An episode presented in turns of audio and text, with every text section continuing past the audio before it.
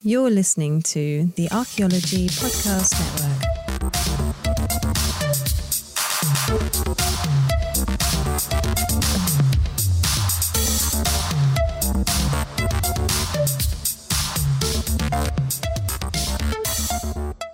Hello and welcome to Flipside. This is, as ever, the podcast that brings to you important discussions about the past, prompted by specific historical events. This month, I'm joined by Professor Richard Hingley, who is a professor currently at the University of Durham in the UK. Professor Hingley is a specialist in the archaeology of Rome and Iron Age Britain and Spain, and also has exceeding interest in heritage theory and historiographies. Professor Hingley has written a great many really outstanding books and is one of the premier authors on Hadrian's Wall. Two of his most recent publications are Hadrian's Wall A Life, which can be found in Oxford University Press, and also Londinium, a biography, Roman London from its origins to the 5th century. Professor Hingley is also involved in numerous projects which vary in nature from tourism studies at Hadrian's Wall to more reception based studies of Romans and Roman culture in the public reception. I truly cannot thank Professor Hingley enough for agreeing to appear on this month's episode of Flipside. This month's talk is inspired by events which occurred on the 16th of July in 1945, when Winston Churchill, Harry S. Truman, and Joseph Stalin met at Potsdam in Germany to decide the future of a defeated Germany. Unfortunately, part of these talks inspired a great many divisions, both physically and philosophically, and did influence the coming Cold War, with the planned construction of the Berlin Wall. Thus, this month's episode will focus on boundaries, borders, and frontiers. And perhaps an excellent place to start is the potential differences between these. And there is actually some argument in terms of definition, but there is also some agreement. So, from what I've read, boundaries are often what we consider to be more physical representations of division. They're often what archaeologists use to refer to walls or other structures which have divided a site or indeed a landscape. Borders have a more geopolitical meaning in that they're often associated with a ruling state and don't have the caveat of having to be physically marked. Frontiers, on the other hand, have held a lot of contention in terms of their definition. Some have described them as places of cultural exchange or difference, a way to divide a landscape perhaps between two differing cultures. And the key word there would be exchange. Admittedly, that's a more anthropological definition. In terms of environment studies and landscape theory, a frontier is a marginal environment which exists between two different environments. For example, dunelands are often considered to be frontier environments between the sea or ocean and inland environments. I would be really interested to know your opinion on this, Professor. Yeah, there are various different definitions. Um, in archaeology, I suppose, you know, historically frontiers can be quite specific things, physical things like uh, the Berlin Wall or Hadrian's Wall.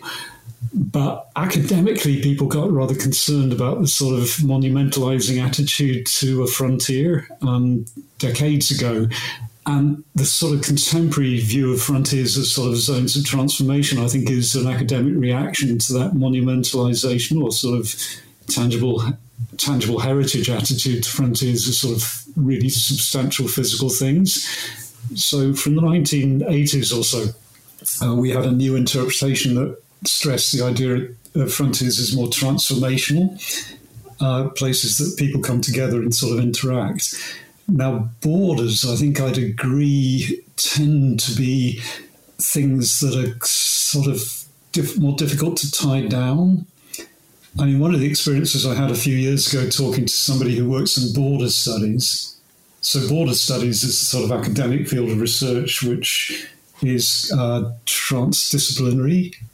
So, archaeologists aren't always very involved in it, but it involves a lot of people in sort of cultural studies and art and anthropology.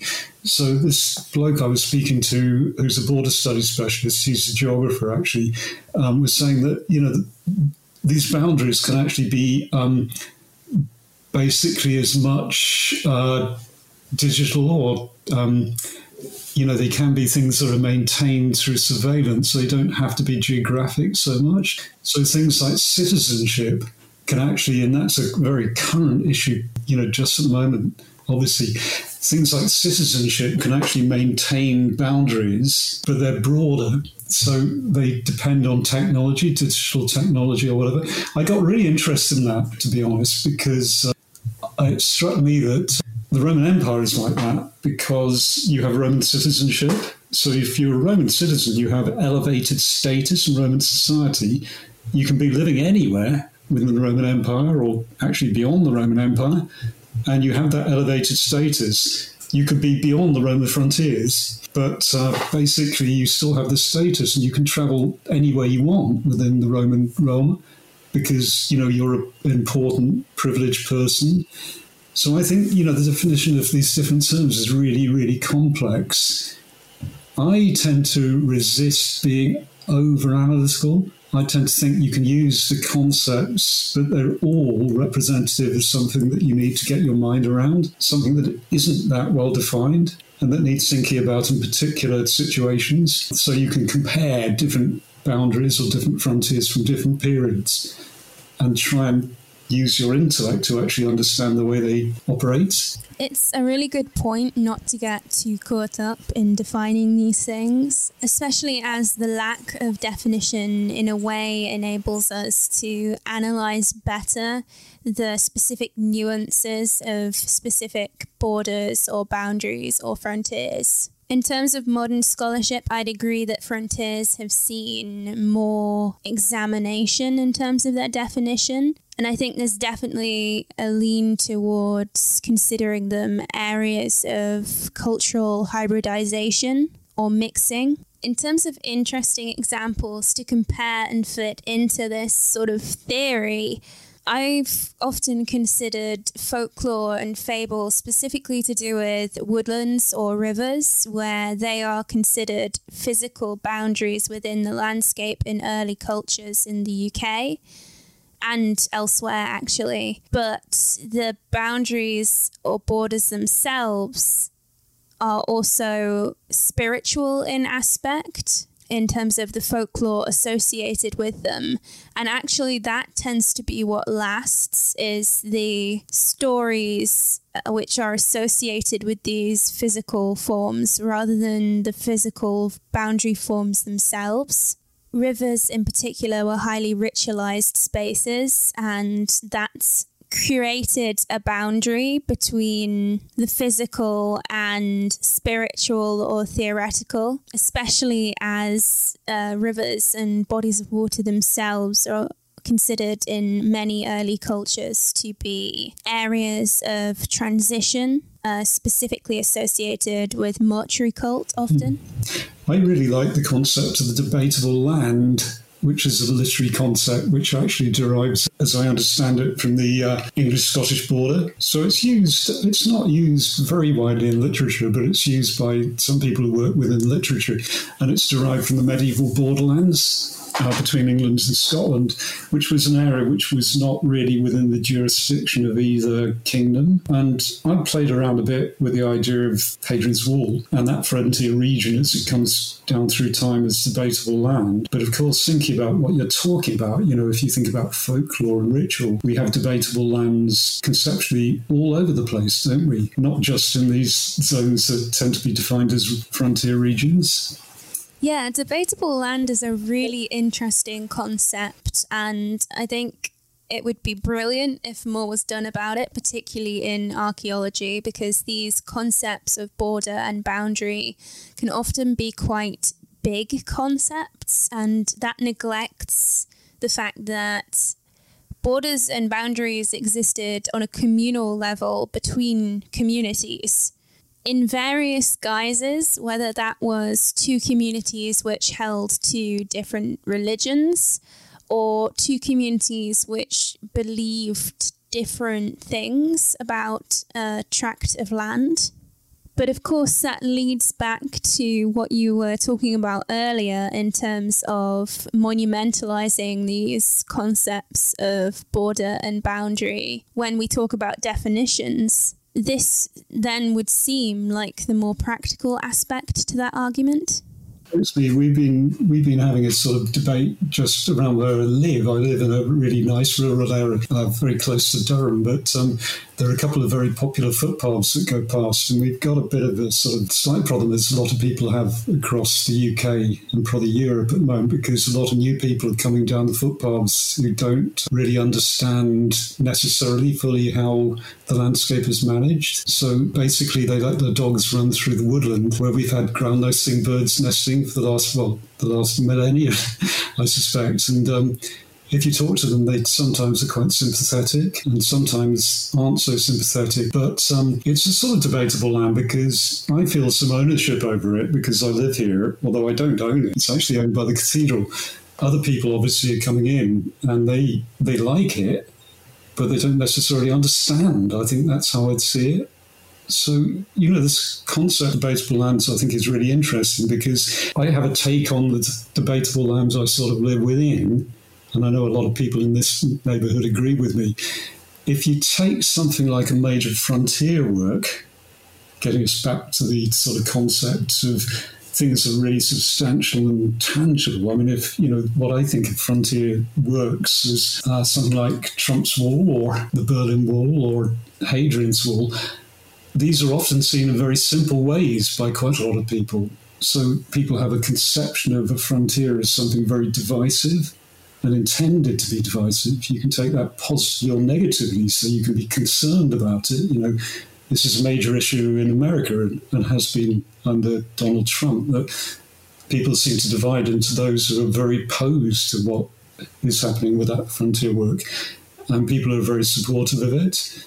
And that debatable issue almost goes out the window, doesn't it? Because people are so certain of their attitudes, very simplistic, and basically doesn't really go anywhere. In that respect, then, if people's own surety can impact on whether something is debatable land or not, then what role does intentionality have in the function of a border? Does a border or a boundary only become so when the right intention is behind it?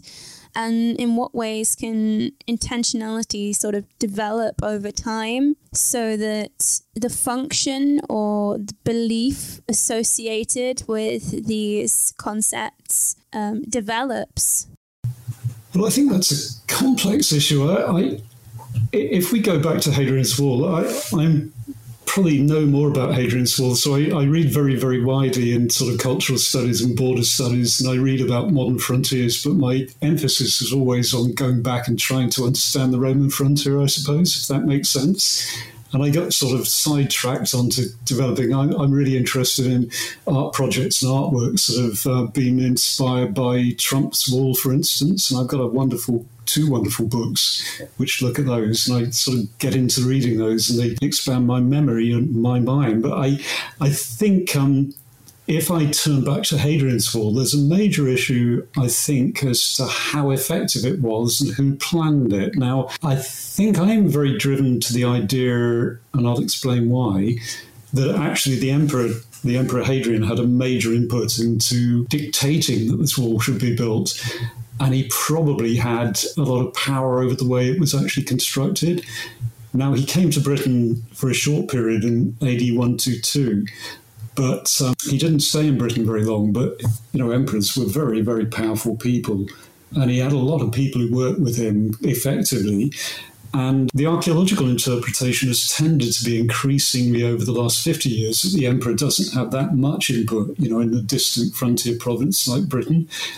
But I've been writing a book on the conquest of Roman Britain, which has just gone to the printer this week. And I've been looking at the inspiration of emperors and senior provincial officials like governors. Now, this has become very unpopular in archaeology. Ancient historians still look at these senior sort of powerful men, but archaeologists have sort of got onto other things. But I think we have to look at the role of powerful people because, I mean, Trump, you know, he's out of power now. He did have quite, I mean, it's debatable how much of the wall in America between America and Mexico he managed to actually get constructed you might get back into power again. People are partly the result of their times. And I think that really suggests to me that we can't ignore the role of sort of, you know, these men who dominate or try to dominate the world. And I think Hadrian, you know, he's seen very positively by most ancient historians and archaeologists, but I think he had a major role.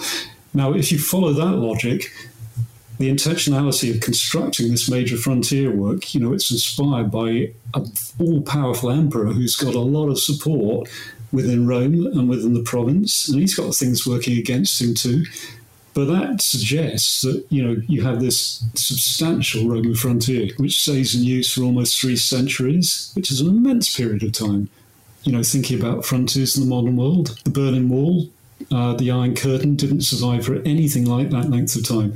And he constructs this work, which seems to have such a powerful role. But then we need to think about what that role is, because how effective was it?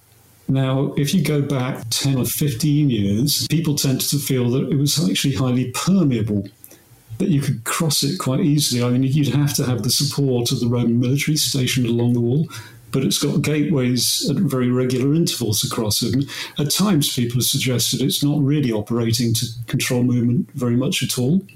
It's more constructed to um, monitor movement and perhaps to control and tax people. However, maybe it's the effect of what's happening in the world now, or the proliferation of sort of frontier works. I think the generation of people working on the wall now are going back to an older interpretation again that the wall is actually probably quite an effective boundary, which is really intended to stop people or certain people moving across its line. So if you aren't a military officer, you're not somebody that Romans want to um, encourage to do whatever you're doing north of the wall, you're not going to be allowed to cross it. And I think the way a lot of people who work on Hadrian's Wall are now looking at the physical structure of those frontier works which in themselves form a landscape because there's a depth to them. They're not just a single wall. It's now tending to be seen much more as a fairly effective police line, which probably prevents a lot of people from keeping contact. So, if you're from a community living in what is now northern England to the south of Hadrian's Wall, and you want to go and see your kin, people you've been allied to and intermarrying with and friendly with for uh, millennia or generations, and your communities have strong ties with, you're not necessarily going to be allowed to cross that line. And you're not necessarily even going to be allowed to sail around the coast to see them because the Roman navy controlled the sea. So I tend to see Hadrian's Wall, and I'm not the only person who works on the wall, as something which is really quite effective when it's built.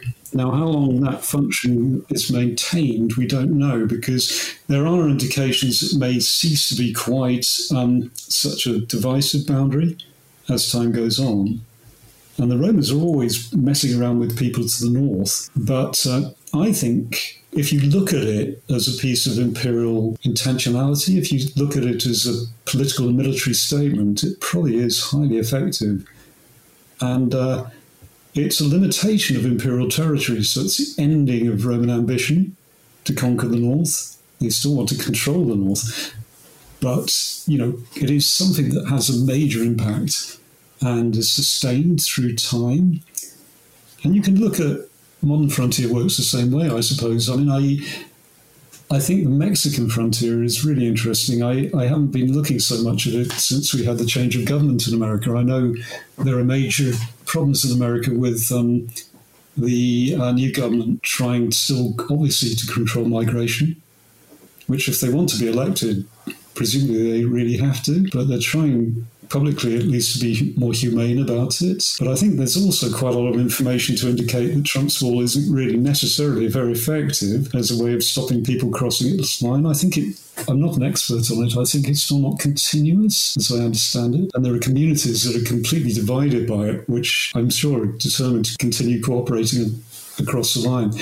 Um, other words, the Israeli separation fence, or whatever that you want to call that one, um, again, you know, there are lots of things that make the relations either side of that line much more complex. I know that, but I'm not an expert on that frontier either. I think all these things can be so complex, but the intention behind them can be quite powerful. I should probably clarify that to begin with, my understanding of Hadrian's Wall actually probably comes from the opposite end of things in terms of I study late prehistory um, within Scotland, and primarily that has meant recently studying lowland Scotland in the Iron Age specifically the site of Traprain Law, which definitely had significant influence with the Romans and benefited in some ways from their presence. In that sense, I can only consider intention on a developmental level because I don't think you can argue that when the wall was built, it had an intention of defense and slash or an intention of monumentalizing, intimidating.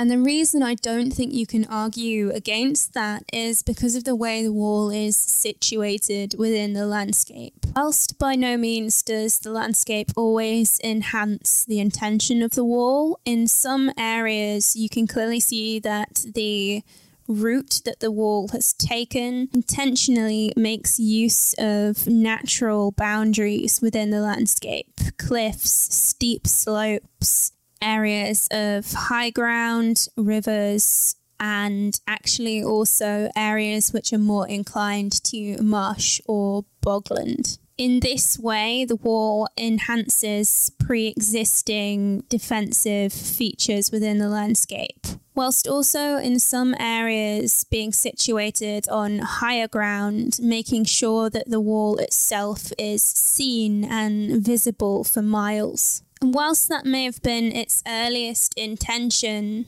it seems clear that later generations, when the wall had been abandoned by the Roman military, used the wall for other purposes, including but not limited to as a sort of quarry for reuse of materials. Perhaps later generations just were pragmatic about the fact that, well, the material's there, we might as well use it or perhaps the intention was by these communities that it was a reclaiming or retaking of their landscape by damaging this border, which had perhaps separated some communities for centuries. In any case, this intention is clearly one which is developmental. Potential exists as well that over the centuries, perhaps it became more of a cultural division where people defined themselves by which side of the wall they existed on.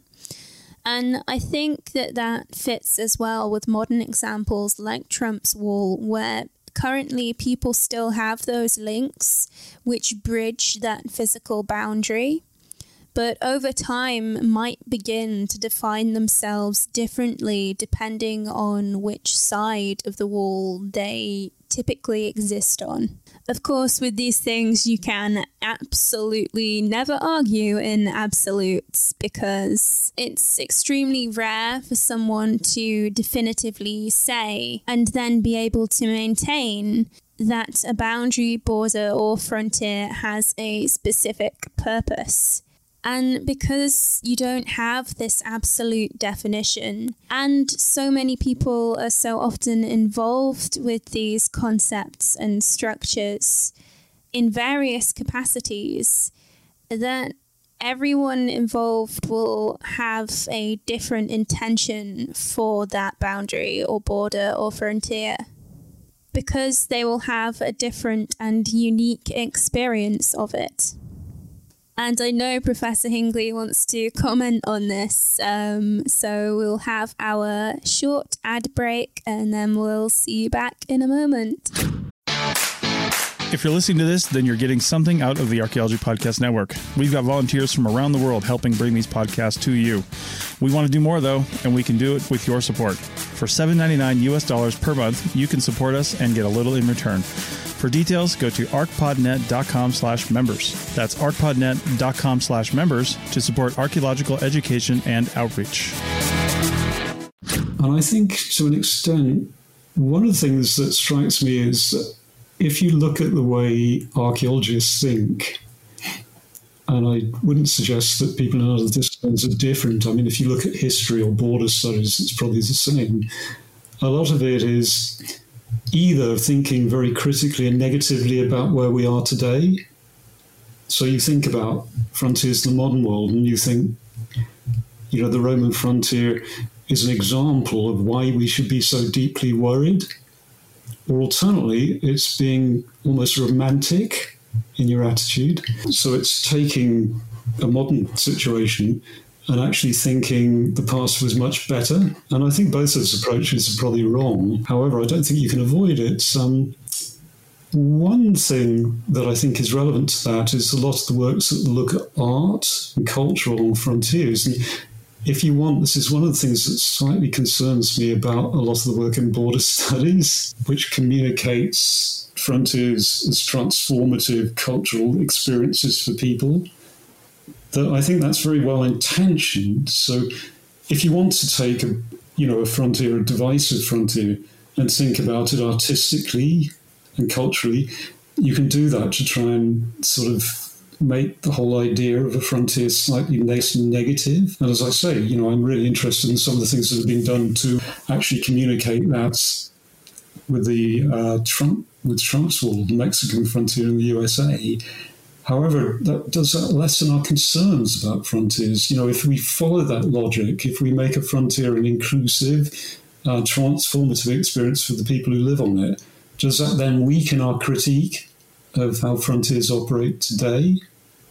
I think the practice of comparing and contrasting these features is really useful and interesting.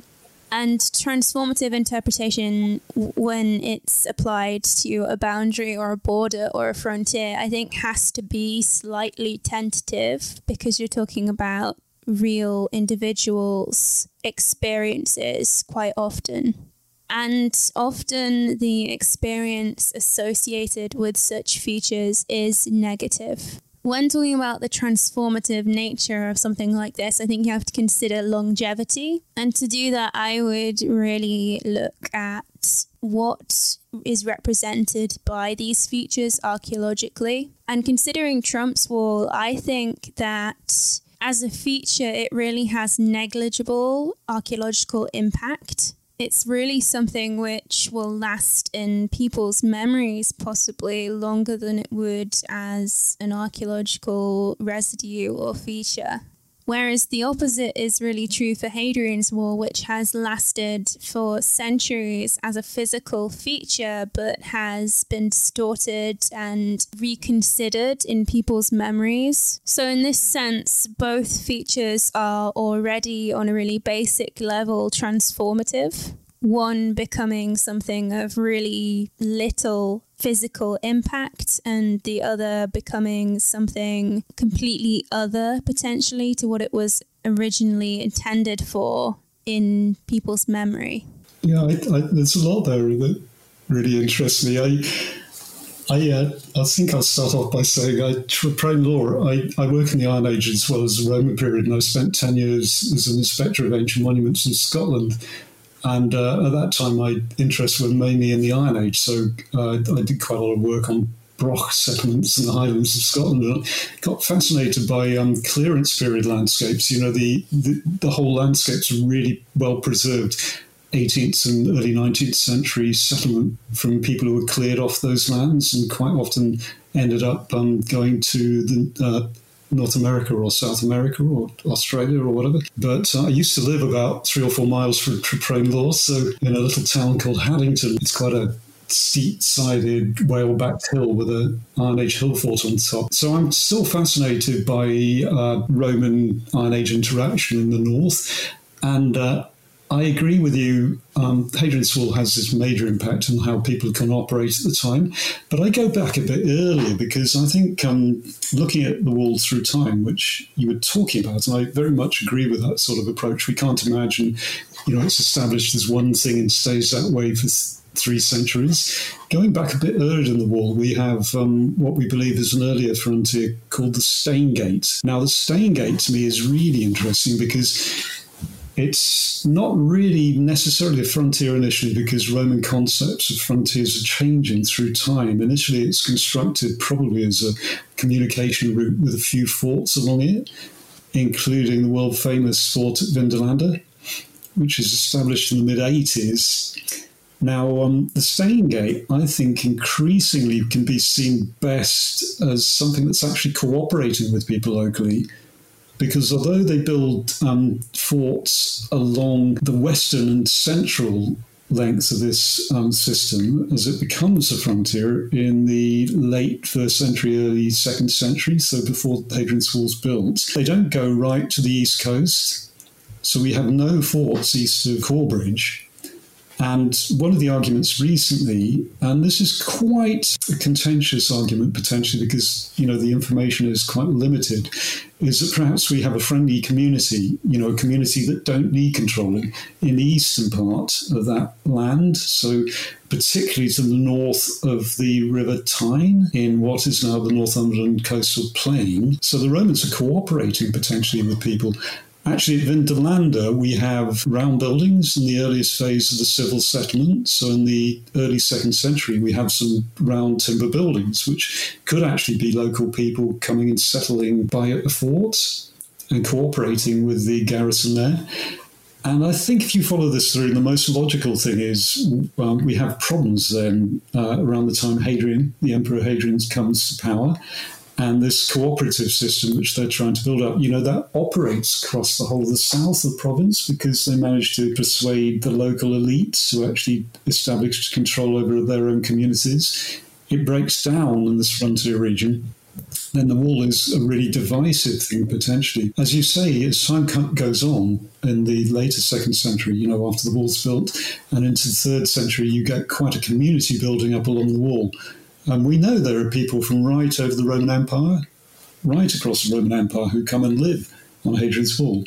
And we know the identities of quite a lot of these people. One of the most famous is Regina, who dies and is buried at South Shields. And she, on her inscription, is described as a member of the Catuvellauni. So she's from a civitas, a people in eastern England, well to the south of wall. And she was married to uh, what we believe was a Syrian trader called Barates from Palmyra. So we have all these communities of people who are living in this frontier landscape.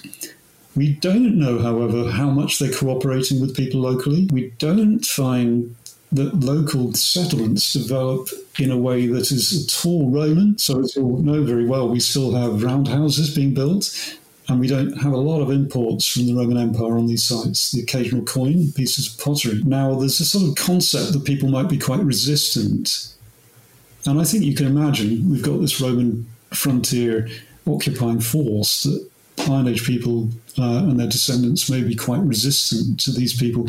After all, think of the impact they have on your landscape. I mean, there are thousands of soldiers stationed along this wall. So we don't know if these communities that build up along the south of the wall, um, in the civil settlements and the two towns, are actually um, including local people they may be because you may go and live in a civil settlement or a town and effectively live like you were a Roman, because we don't find roundhouses after the uh, early second century in any of these settlements. And we can't really identify people, so we can't tell. But I still think it's quite likely that until the late Roman period, there is quite a lot of resistance occurring to uh, Roman occupation of these lands. And then when you get into the late Roman period, um, the soldiers at forts effectively become local because early on they're transferred from other parts of the empire to the frontier. But as time goes on, military personnel stop being recruited locally. So I think you'd imagine by the late third, early fourth century, and throughout the fourth century, that the military units stationed at the forts along the wall are actually effectively local communities doesn't mean necessarily that they're cooperating with the communities living around them, though, because they may be descended and have stories of their origins which go back to where they came from originally. And the fact they're serving the Roman Empire and maintaining the frontier. And I suppose that sort of local opposition could continue in that sort of situation. Um, now, things fall apart, you know, when the Roman Empire ceases to control Britain in the early 5th century, things fall apart. And we know from archaeological excavations that a lot of these communities, the forts remain in place, and perhaps they become war bands, you know, in the locality. And at this stage, possibly, if you're living in a settlement nearby to one of these forts, uh, it might be in your interest to uh, seek the support of a local ward leader because they may well help defend you.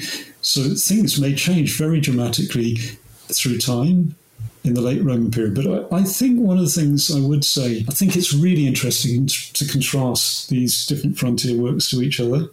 When we look at modern frontier works, I think I see a major difference between Hadrian's Wall and any of the modern frontiers I can think of. And when I say modern frontiers, I mean anything that's uh, mid 20th century and later, because modern frontier works tend to be very short lived. I mean, national boundaries maintain themselves occasionally wars lead to changes, not in Europe recently, luckily. But the Second World War obviously led to some changes in the boundaries of different nations. But frontier works do not survive very long usually. Um, you know, the Iron Curtain didn't survive for that long if you view it against Hadrian's Wall, and it's now completely gone. And there are traces of the wall in Berlin, which I spent a couple of trips to Berlin really enjoying exploring. In terms of Roman frontiers, that frontier didn't last that long. And uh, Trump's wall, you know, if it's a coherent thing at all, we don't know how long that will last. As a wall, I suspect it won't last 300 years. so is the modern world different from the ancient world, or are the frontiers actually? This is going back to the point I was making about being very flexible methodologically, because to me, can you really compare Hadrian's Wall? I mean, obviously you can compare Hadrian's Wall to Trump's Wall, but are they really at all the same thing? I mean, are they examples of completely different things in completely different contexts that just look vaguely similar? I suspect there could be a lot of disagreement on this point, but personally, I think that they can be compared in terms of intention behind their construction and they can be compared in the different ways that they develop. They have similarities in the sense that both are transformative features, but not transformative in the same sense or way.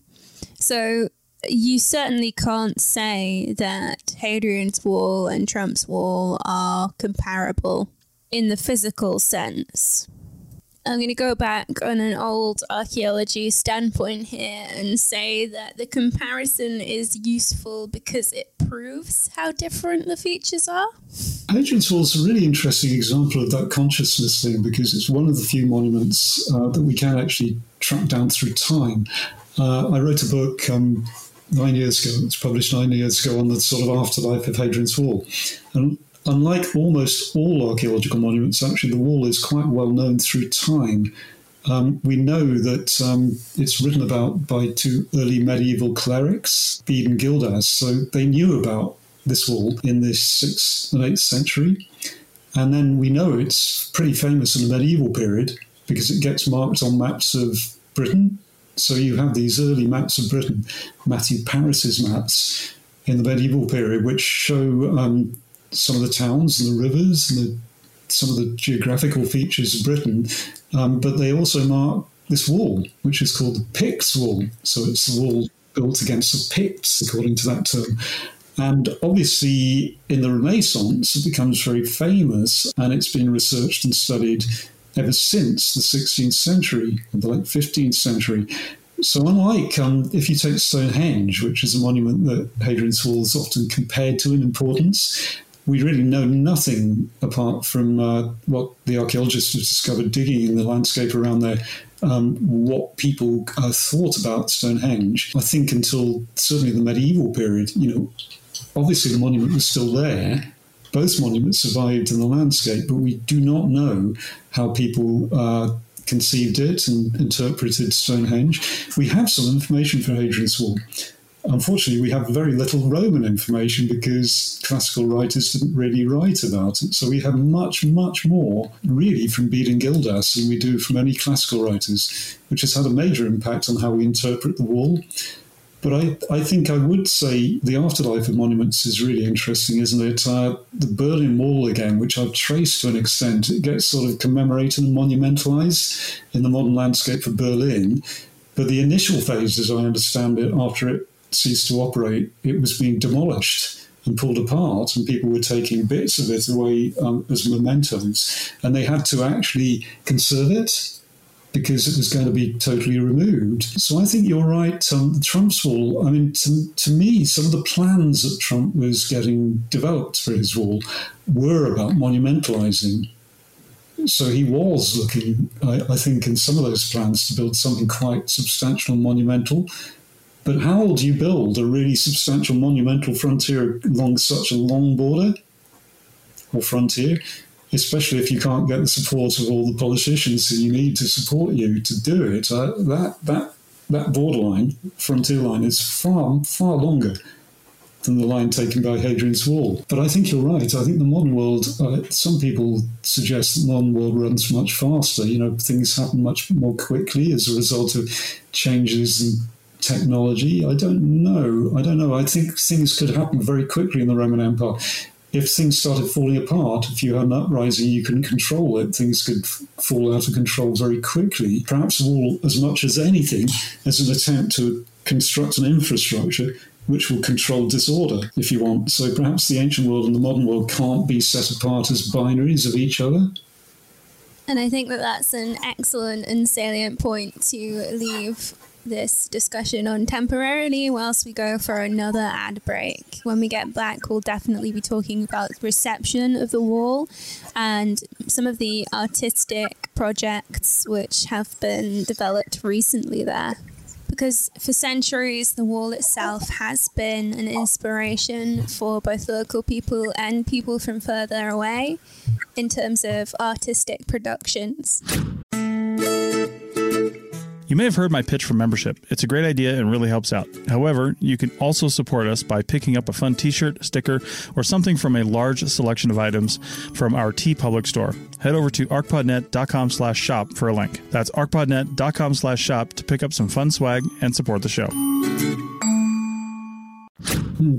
And the wall, I, I, agree, and the wall also means a lot more than the Roman military occupation of that landscape, partly because of all these stories and uh, messages that the post Roman ages give us about the wall. I, I was looking in this project over a decade ago at the afterlife of the wall, and we had a look, we had a grant from the Arts and Humanities Research Council to run a project called Tales of the Frontier for three years. And I was looking at a lot of the sort of issues that come to the fore along the wall. So things to do with the later landscape, which tie into the wall in some way.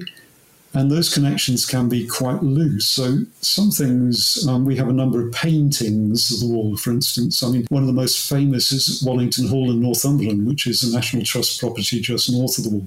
But we have um, poems and uh, we have plays that have been produced about life on the wall. But we also have m- much more um, esoteric things like folk stories about the nature of the wall. So, we know that in the 19th century that there were lots of tales about spirits along the wall, uh, giants and other sort of um, malign or friendly spirits who lived along the wall. Unfortunately, most of those stories have been lost because they weren't recorded. Um, we just have hints of stories through place names and the odd thing that's recorded. One of my favourite is that uh, this comes from a 19th century travel book that uh, uh, the wall was built in one night by a a female giant. So all these things, and there are lots of them get entangled to me in the history of the wall, and they become part of the wall. And these stories or these forms of knowledge that local communities have are part of that if you can get to them. One of the ideas we had, which we never carried through as a result of this Tales of the Frontier project, was to set up an ethnographic project which would actually interview people living along the line of the wall and visitors to the wall to see um, uh, how they interpreted the wall and what they felt was important about it. And um, one of the things that really interested me at that stage was whether any of these folk stories that I've managed to find fragments of from 19th century accounts actually survived in local memory. And that could be because people have talked about them for the last 150 years. It could be because somebody's been reading some of these sources that I looked at and found the stories and reinvented them. But it, it sort of wouldn't matter too much to me why they how they were passed down. I'd be interested in the different forms of ideas people had about the monument. Because Hadrian's Wall is such a famous monument. Uh, Traprain Law is a really important site too. It's one of the best, best, most important Iron Age hill forts in Britain, I suppose, for various reasons but it's not anything like as well known as Hadrian's Wall. So, what is local knowledge about the wall? What do people think about the wall? We have more knowledge of what visitors think about the wall because there have been some projects that have actually interviewed visitors to the wall, usually to look at what their requests and desires are for visitor services. So, you know, what is done well and what's not done well at the monuments along the wall. Um, but I'd also be interested in how visitors interpret the wall because we don't really know how visitors think about the wall as a historic and archaeological monument because the interviews have concentrated on marketing and increasing the number of visitors for economic reasons. Now, we never carried through this ethnographic project. Uh, I think it would still be really fun to do. Um, we did do another project, which was interviewing people at open air museums across Britain. So we interviewed people at a number of the Iron Age open air museums, Butser Ancient Farm, for instance. And we interviewed people at Vindolanda. So we went to eight heritage venues in Britain and interviewed largely people working the places, guides and staff. But the wall, I think, would be such a massive project to do because it's such a lengthy monument and there are millions of people living within its sort of curtilage. I was partly inspired thinking about this, and perhaps I should still do this project by some work I came across where some anthropologists had interviewed several generations of people who lived along the line of the Iron Curtain. So they'd interviewed people from both sides of the Iron Curtain, and they interviewed young people who'd grown up after the Iron Curtain had been demolished. They interviewed middle aged people who'd lived there while it was operating, and they interviewed old people who were there when it was built. And I found it really fascinating. I heard a presentation of this and read a couple of articles, how much those different generations' views of the Iron Curtain differed. And I also found it quite challenging because having grown up with parents who told me the Iron Curtain was a really evil thing, and I still tend to think it probably was. Some of the respondents they interviewed actually felt that the old system easily the Iron Curtain uh, gave them a better life than the new system. And I'm not making a political point there. I'm being very reasonable. I know anyone saying that, but I think that challenges me a bit in my attitudes to you know the nature of this frontier and the nature of the regimes that operated east of the frontier there are plenty of people who condemn the, those regimes too, I should say, from both sides of the war, from my study. If we could go back to the Roman past and interview people in the landscape of Hadrian's Wall, if, if we could build a time machine and find some way of understanding the concepts of people who lived 2,000 years ago, which I think would be tremendously difficult as a process, what would we find? I mean, I don't think interviewing people in the modern landscape would in any way replace you know, the idea of being able to do something like that, which is directly impossible. But uh, it would still tell us a lot more about the monument. And I, I suppose I'm lucky, as you are, working within a university system that I don't have to think about economic factors. So if I'm trying to interview people, I don't need to think about whether my interviewing will help economically to market the wall. Now, I'm very keen to help market the wall. I should say I have a role, I've had a role in helping to do that for over a decade with a management plan partnership that looks after the wall, but it's not what I'm employed to do. So I can be much more interested in how people think about monuments. And I share, I share your interest in that. I, I think we've had very little work that's actually looked at the attitudes of communities to their monuments. We have had some, but we've had very little. So could you go out and actually formally interview some of the people around the Traprain Law? So I have actually been fortunate enough to engage with people living around the Traprain Law landscape now, and it's uncovered some really interesting factors actually. Landscape studies is something that I'm often engaged with, and I don't think that it should really be acceptable to study a landscape without engaging with modern communities. And actually, what I've tended to come across is a clear disparity between how interaction with the landscape and with a monument occurs. Many of the individuals within these landscapes now do not associate directly with past historical I would more say ancient communities which were resident within the landscape. And in that way, that distances them from feeling particular ownership over monuments like Traprain Law, but they feel a direct sense of ownership of the landscape itself. And in that sense, they feel ownership of the monument within its setting in the landscape. There is a consciousness, at least amongst those I interviewed, with the site itself and the landscape, but it's a case of where, not who or how.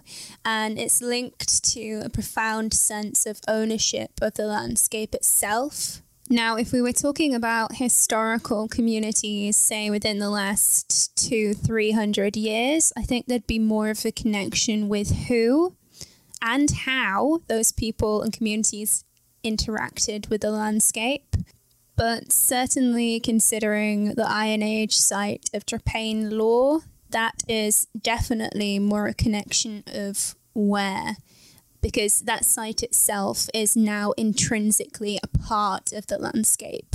I think truly you can say something similar of Hadrian's Wall because the connection is that it's situated within its landscape because now people don't think of that landscape without thinking about Hadrian's Wall. Yeah, I mean, I, I find that really interesting. We, we have a bit of work um, by artists or interviewing of artists or commissioning of artists to create artworks along the wall. One of the ones that really strikes me, I'm afraid I can't remember the details, the books on my bookcase behind me, but um, was a project called Writing the Wall over a decade ago, and they actually invited quite a number of artists to the wall landscape to reflect on the wall.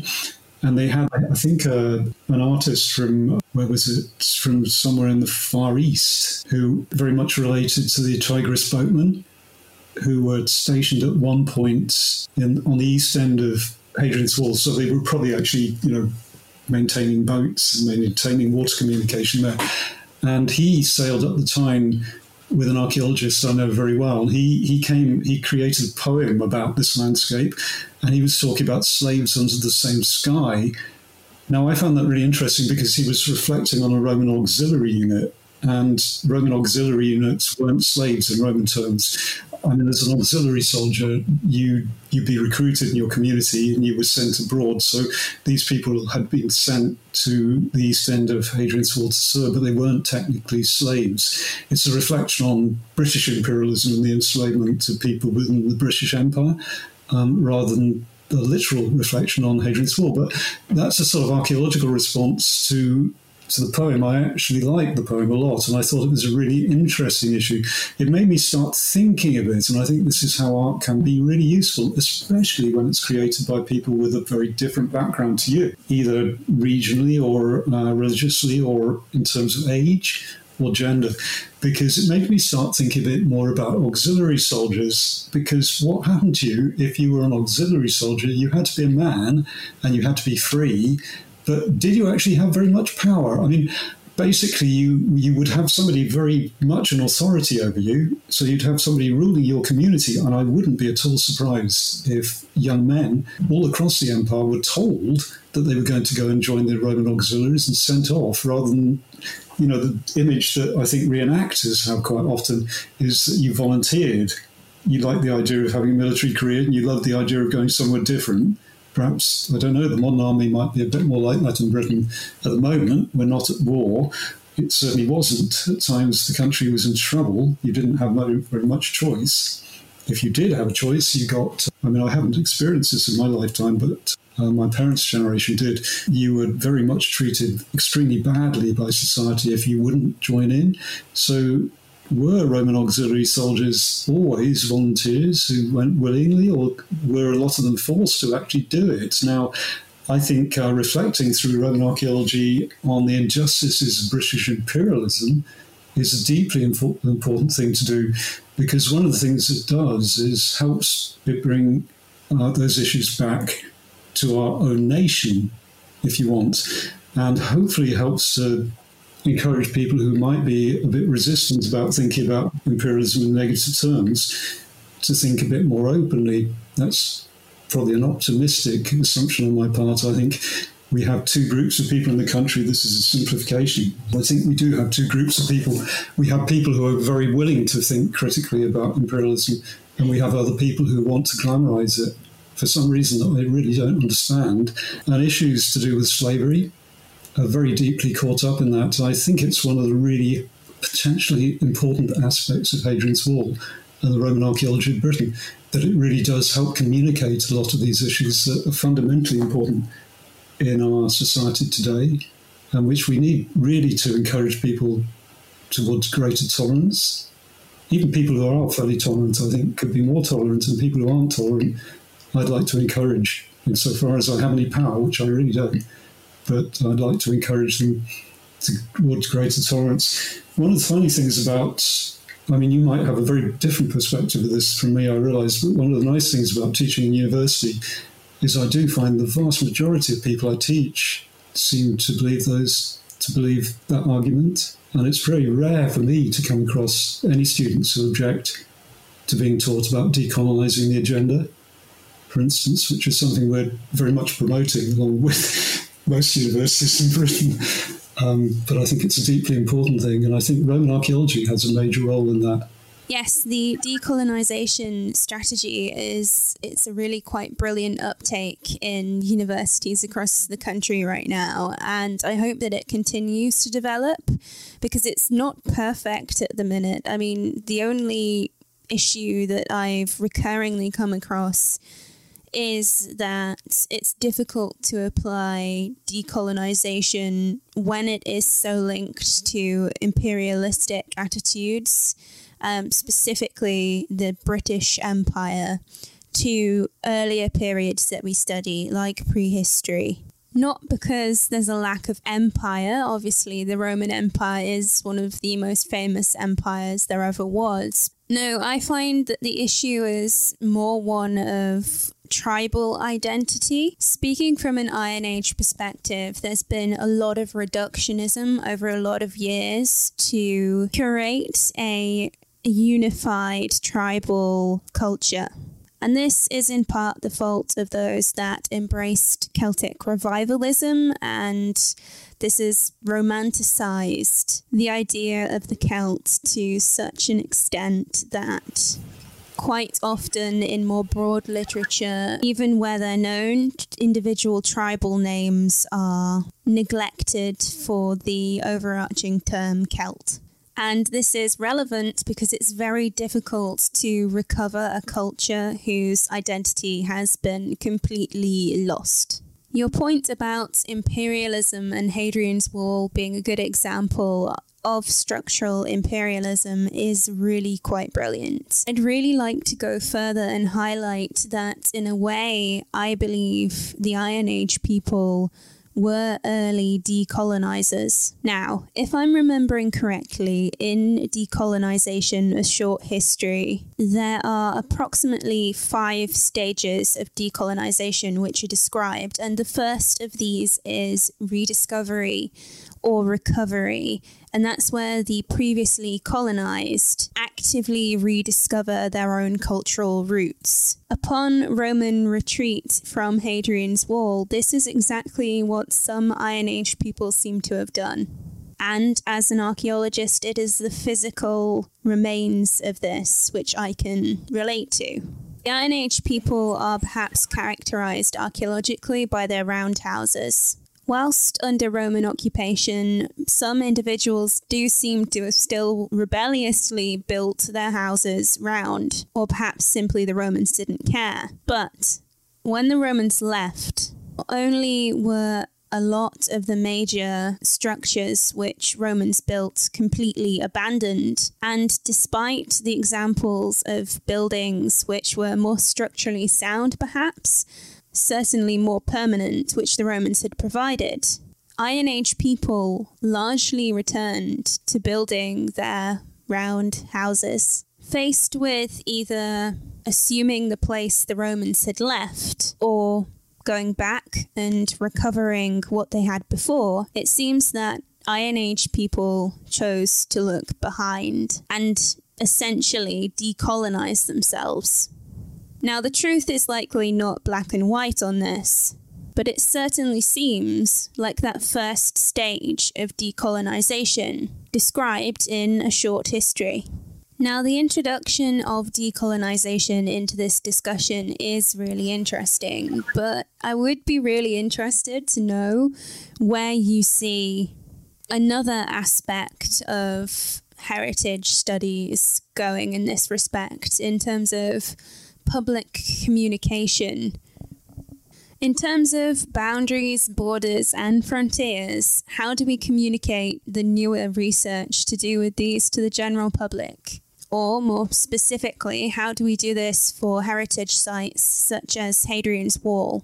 Personally, I really see the value of current events being used to inspire theoretical and more artistic approaches to boundaries, borders, and frontiers in the past. Places like Hadrian's Wall. Yeah, it's, it's, it's difficult, really. We have this um, Frontiers Gallery in Tullie House Museum in Carlisle, and that is partly quite a traditional display of objects derived from the excavations in Carlisle, which was there was a Roman fort, or actually two Roman forts in Carlisle, but also it developed into a town during the uh, second, third, fourth centuries. But the main part of the Frontiers Gallery is an attempt to get people to think about frontiers through time. So there's a wall in the Frontiers Gallery which has a sort of panel that is the shape of the World Heritage Site running along Hadrian's Wall. And they project onto this in some way I don't really understand from behind, I'm sure. Lots of scenes of conflict from uh, and trouble on frontiers in the modern world. And they're trying to get people to think about frontiers. I mean, what they're trying to do is get people to think tolerantly about issues of migration and issues of the responsibility of nations in this world that is so fractious. And this has been in place for over a decade now, I think. And I think that's a very good attempt to get people to think about frontiers in a slightly different way and more critical way, and to inspire them to try and understand some of the uh, ethical responsibilities that people living in wealthy countries have towards people who are in very, very desperate situations in other countries. But it slightly concerns me that they have a board on which people can pin little messages in this gallery, which is a common thing that museums use. And I saw a message once when I was visiting, which I think was written by a child because it was a sort of, you know, it, was childish style writing, saying, I wish I'd lived in the past. And I think this was possibly inspired by the rather glamorous images of Roman living in the gallery and in the museum, a rather critical reflection on frontiers in the same gallery. Um, and it made me a bit sad because, you know, I'd rather live in the present, to be honest. I know things may be problematic, but if we'd had a pandemic in the Roman period, we wouldn't have had lots of wonderful scientists and medical practitioners helping us to live through it. There are lots of things about the modern world which are preferable. I think that's a tension in how we interpret the wall because I think, as an academic and somebody who's concerned about the modern world, I would very much like to encourage people to think critically about where we are today and behave ethically, or you know, understand the world in a way which is a bit more inclusive and less problematic. At the same time, if we do that, we potentially undermine the people who might come to the wall and try and understand it in the first place because some of them might be put off. I suppose if you're saying, I wish I'd lived in the past, that might be an indication you're going to be fascinated by the Roman past in the future, which would be good for me and potentially for universities and for archaeology in general.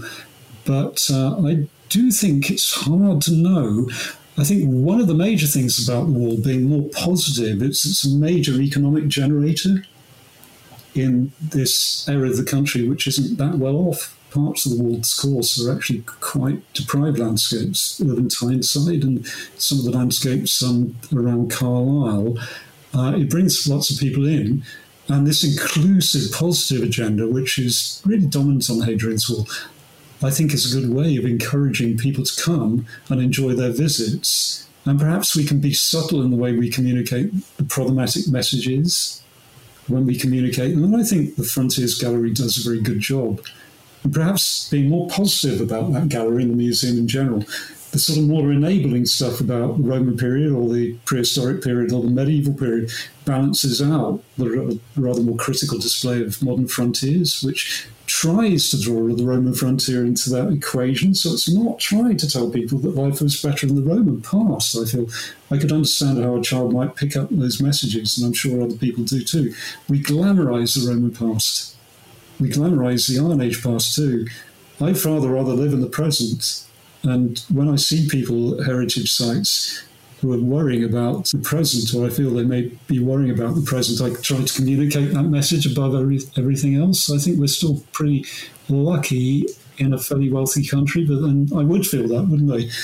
I'm a professor in a very good archaeology department in England. Oh God, this yeah, this is a problem. Um, the glamorization of the past and I think most historians, archaeologists, or heritage professionals have at some point been haunted by that question of if you could go back, would you? As an example, I once had that question asked to me in an interview for a university, which is going to remain unnamed.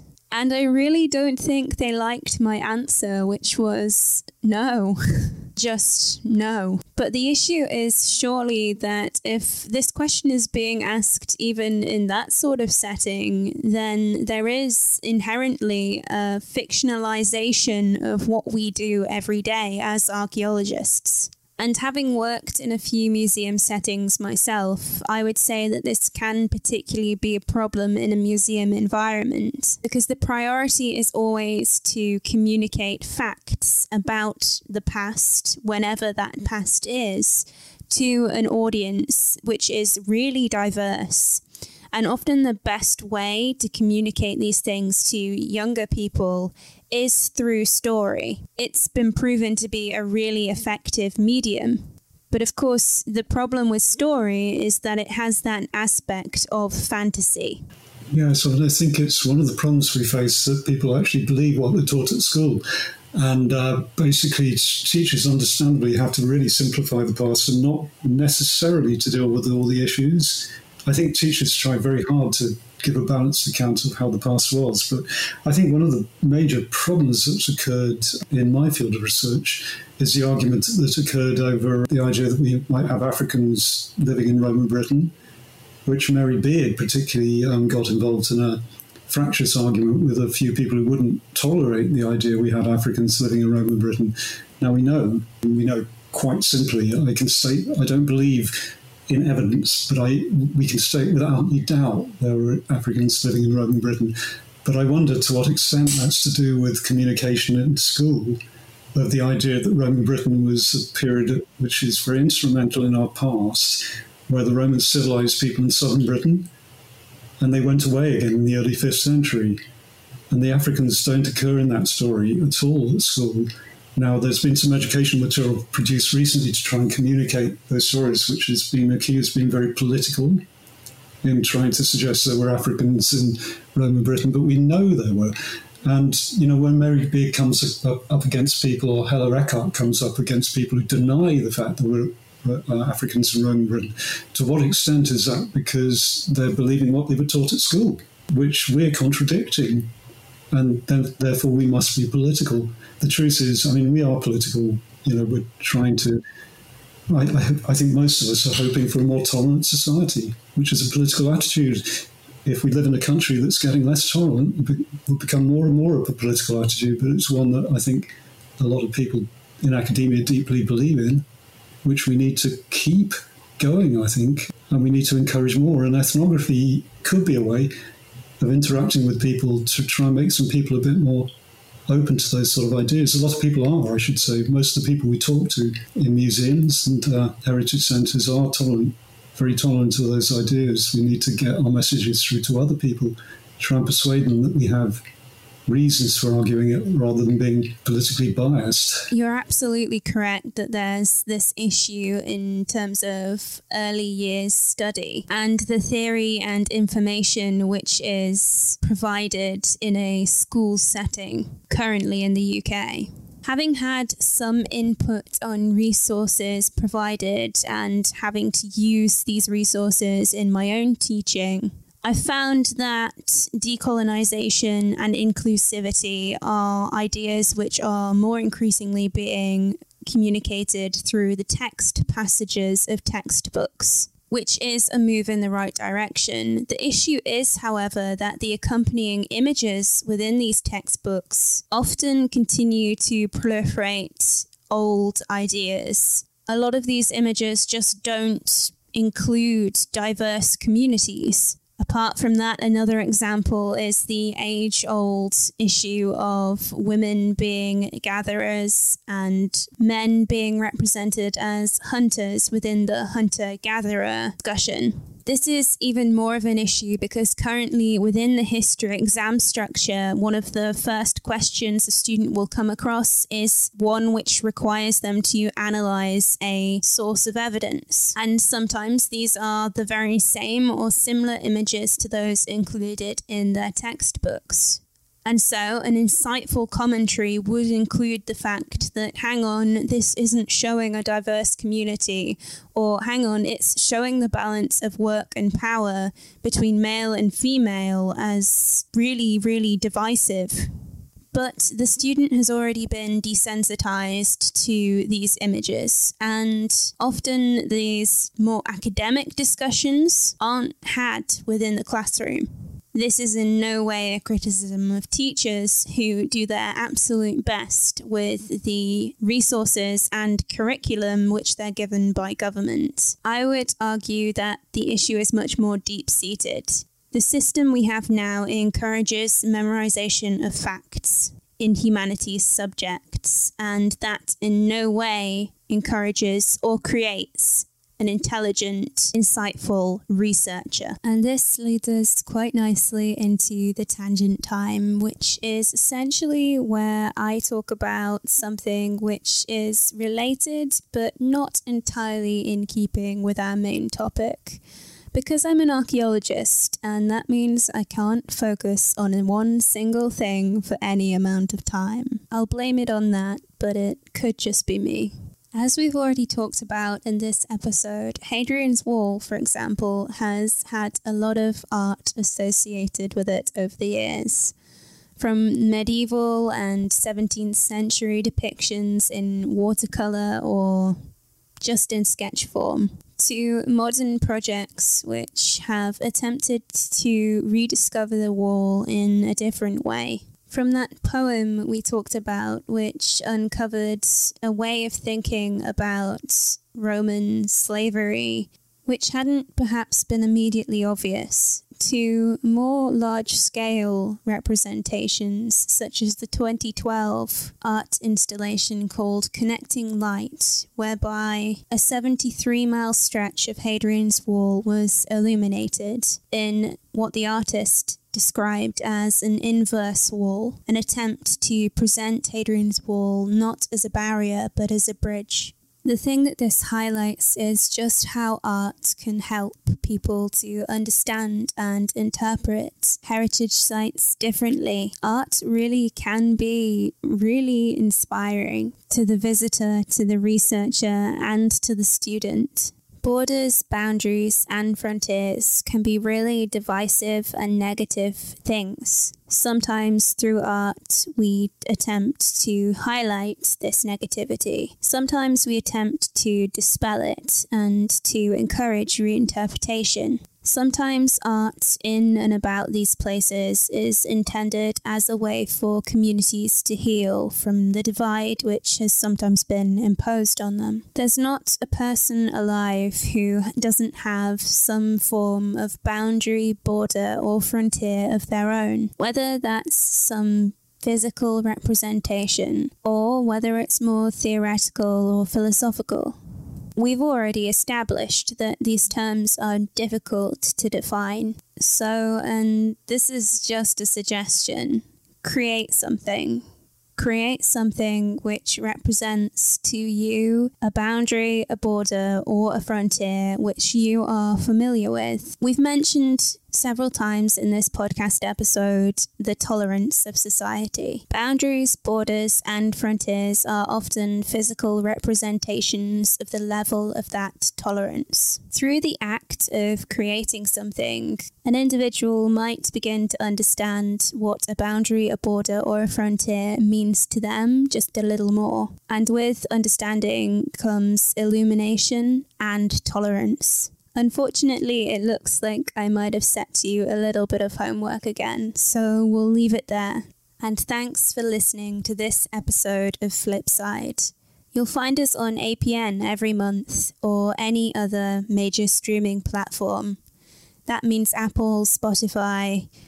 You know, thanks ever so much to our guest this month, Professor Richard Hingley. Goodbye, and I'll see you next month on The Flip Side.